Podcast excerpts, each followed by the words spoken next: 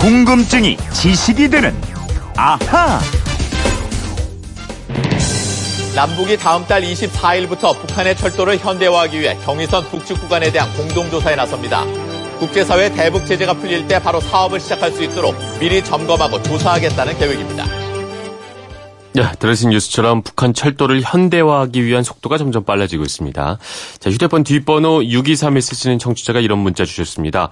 부산에서 출발한 열차가 북한을 거쳐서 러시아 시베리아를 달릴 수 있다고 하는데 철로만 연결되면 이게 가능한 일인가요? 아니면 다른 기술적인 보안 조치가 있어야 하는 건가요? 그리고 자기 부상 열차는 진짜로 철로 위를 떠서 가는 건가요? 어떻게 그럴 수 있나요? 이렇게 궁금증 보내주셨습니다. 네, 어떤 궁금증이든 시원하게 다 해결해드리는 궁금증 해결사죠. 오승훈 아나운서 잘 풀어드릴 수 있을 것 같습니다. 안녕하십니까? 예, 안녕하세요. 네, 마침 이런 질문이 왔는데 오늘이 새롭게 바뀐 철도의 날이라고요? 맞습니다. 예, 철도의 날은 국가가 지정한 법정 기념일인데요. 네. 어, 기존 철도의 날은 9월 18일이었어요. 근데 올해부터 6월 28일 음. 오늘이 철도의 날입니다. 오늘이요? 네. 아, 9월 18일에서 뭐 굳이 이렇게 6월 28일로 날짜를 바꾼 이유가 있을까요? 네, 1899년 9월 18일 이게 우리나라 최초의 철도인 경인선 개통일입니다. 네. 그래서 이것을 기념하기 위해서 일제 강점기인 1937년에 일제에 의해서 철도의 날이 9월 18일로 지정됐어요.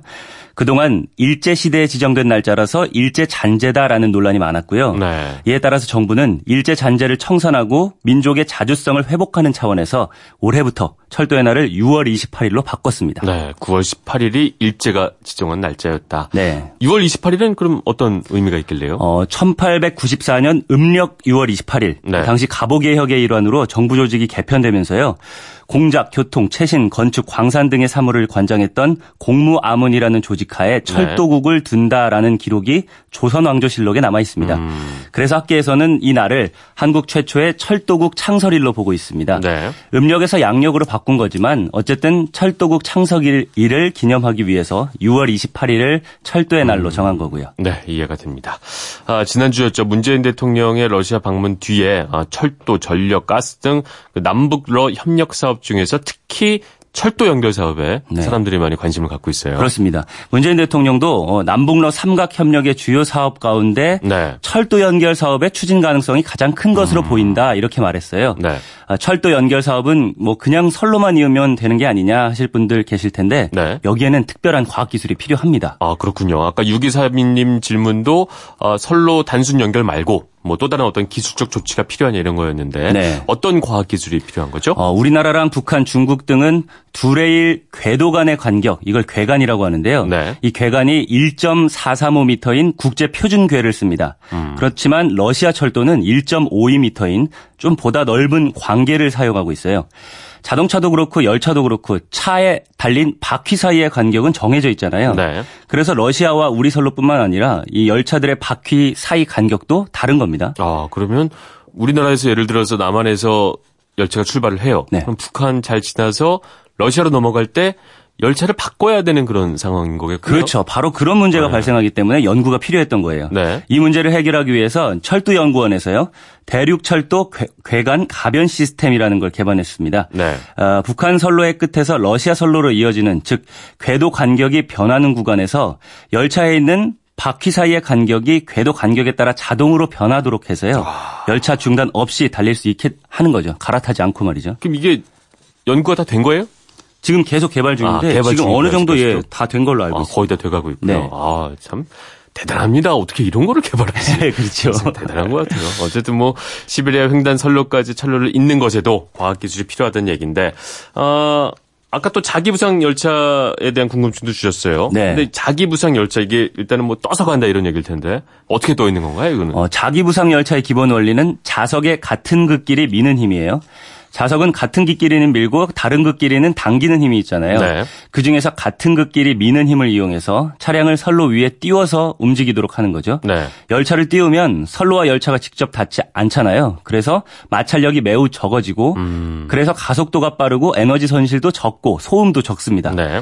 어, 자석의 미는 힘, 이 청력을 이용한다고 말씀드렸는데 이 방식에도 또 여러 가지로 나눌 수 있습니다. 아, 그럼 자기 부상 열차도 한 가지 방식이 아니라 여러 가지 방식이 있다. 네. 네. 어, 먼저 영구 적 자석을 이용하는 방법이 있어요. 네. 영구 자석은 우리가 흔히 알고 있는 이 돌과 같은 단단한 형태의 자석을 말하고요. 네. 어, 선로와 열차에 같은 극끼리 마주보도록 영구 자석을 배치하는 겁니다. 네. 어, 이 외에도 열차에서 튀어나온 전자석이 철판으로 만든 선로 아래를 감싸듯이 설치한 상전도 흡인식이라는 것도 있는데요. 네. 이거는 코일에 전기를 흘려주면 자석이 된다 이런 뭐 전자기 유도를 예전에 설명할 때 말씀드린 것 같은데 기억납니다. 네, 기억하시는 분 계실 거예요. 네. 그 코일, 이 전자석을 이용해서 서로 미는 힘을 만들어내는 거고요. 네. 또 초고속 열차 전용으로 개발된 초전도 반발식도 있습니다. 초전도 현상 뭐 이런 얘기 들어본 것 같은데 네. 초고속일 때 이런 걸 쓰는 거군요. 맞습니다. 초전도 현상이라고 하면 섭씨 영하 200도 이하의 매우 낮은 온도에서 전기 저항이 사라지는 현상을 말하는 거예요. 네. 이 초전, 초전도 현상이 일어나는 초전도체는 이 외에도 아주 큰 자기장을 만들어낼 수 있는 어, 장점이 있습니다. 네. 이 성질을 이용해서 아주 강력한 자석으로 반발력을 얻는 거죠. 음. 자기부상 열차 바닥에는 초전도체를 이용한 초전도 자석을 놓고요. 레일 위치에는 전기를 이용한 전자석을 놓는 방법으로 서로 밀어내는 청력을 이용해서 열차를 띄웁니다. 네. 뭐 방법을 길게 나눠서 말씀을 드렸는데 결국에는 자석의 같은 극끼리 밀어내는 힘을 이용해서 열차를 띄우고 음. 그러면 마찰력이 없어지니까 저항 없이 앞으로 잘 나갈 수 있다 이런 원리입니다. 뭐 원리만으로 보면 대단히 쉬워 보이는. 그렇죠. 굉장히 우리가 쉬운- 자석을 이렇게 붙여보면 아니까 떨어지는 힘 같은 거. 그렇죠. 그렇죠. 네, 맞습니다. 그러니까 뭐 이렇게 속력을 내는 데는 물론 그런 마찰 중요하지만 역시 또 공기 저항 생각하면 열차의 모양도 중요할 것 같아요. 어떤 모양으로 마찰을 최소화시키냐. 그렇죠. 공기 굉- 저항을. 굉장히 중요합니다. 네. 특히 열차뿐만 아니라 자동차도 마찬가지인데요. 고속으로 주행할 때는 저항의 약 80% 이상을 공기 저항이 차지한다고 해요. 네. 그래서 기본적으로 앞이 뾰족한 유선형으로 만들죠. 네. 게다가 고속 열차는 앞부분에서 지붕까지 단일 곡선을 유지하는 설계로 디자인돼서 공기 저항을 줄입니다. 그러니까 매끄럽게 곡선을 유지하지 않으면 열차 표면을 따라서 흐르는 공기 흐름이 불규칙해지면서 공기 저항이 증가하기 때문입니다. 음. 네. 유선형 뭐 이건 공기 저항 나올 때마다 꼭 나오는 말인데 네. 뭐 이제는 잘 이해가 되는 것 같습니다. 네, 그렇죠. 이 KTX 이후에 차세대 고속열차 해무가 철도 연구원에서 개발 중인데요. 네. KTX보다 시속이 약 100km 더 빠른 최고 시속 430km까지 달릴 수 있는 열차입니다. 이 해무의 머리도 유선형이에요. 네. 그런데 조금 다른 것이 있습니다. 공기 흐름은 속도마다 조금씩 다르게 될 것 같잖아요. 네. 이걸 분석해서 고속으로 달릴 때 받는 공기 저항을 계산하고요.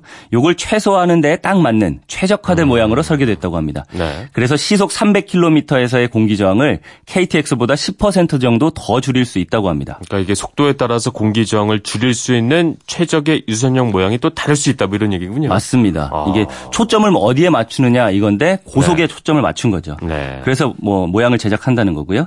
네. 예, 고속 공기 저항을 줄이면은 더 빨라지기도 하지만 속도가 줄어드는 것을 막을 수 있으니까 네. 연료를 적게 쓰게 되고요. 그래서 에너지 효율도 높이는 결과를 가져오니까 일석이조입니다. 네. 또 예전에 뭐 속도를 계속해서 유지하기 위해서 곡선 구간을 최소화한다고 했었는데 네. 아, 그러면 기존에 곡선이 많은 선로에서는 속도에 한계가 있다. 이렇게 봐야 되는 건가요? 그렇긴 하죠. 이 직선에서 곡선으로 구부러질수록 원심력 때문에 바깥으로 튕겨나가려는 힘이 커지고요. 네. 같은 곡선이라도 속도가 높을수록 또 원심력이 커지기 때문에 속도의 한계는 분명히 존재합니다.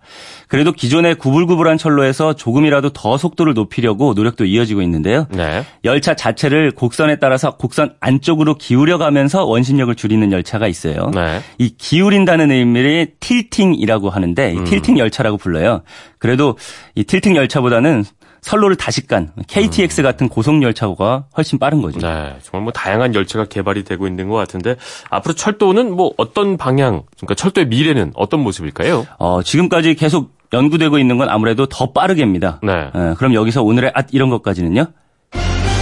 어, 더 빠르게를 위해서는 기존 선로들이 없어지고 새로운 모양의 선로들이 속속 생겨날 겁니다. 예전에 왜 뭐 hyperloop라는 캡슐 열차 얘기도 나왔었잖아요. 맞습니다. 네. 이 하이퍼루프 기술이 상용화돼서 세계로 퍼진다면은 진공 튜브들이 선로를 대신하게 될 거고요.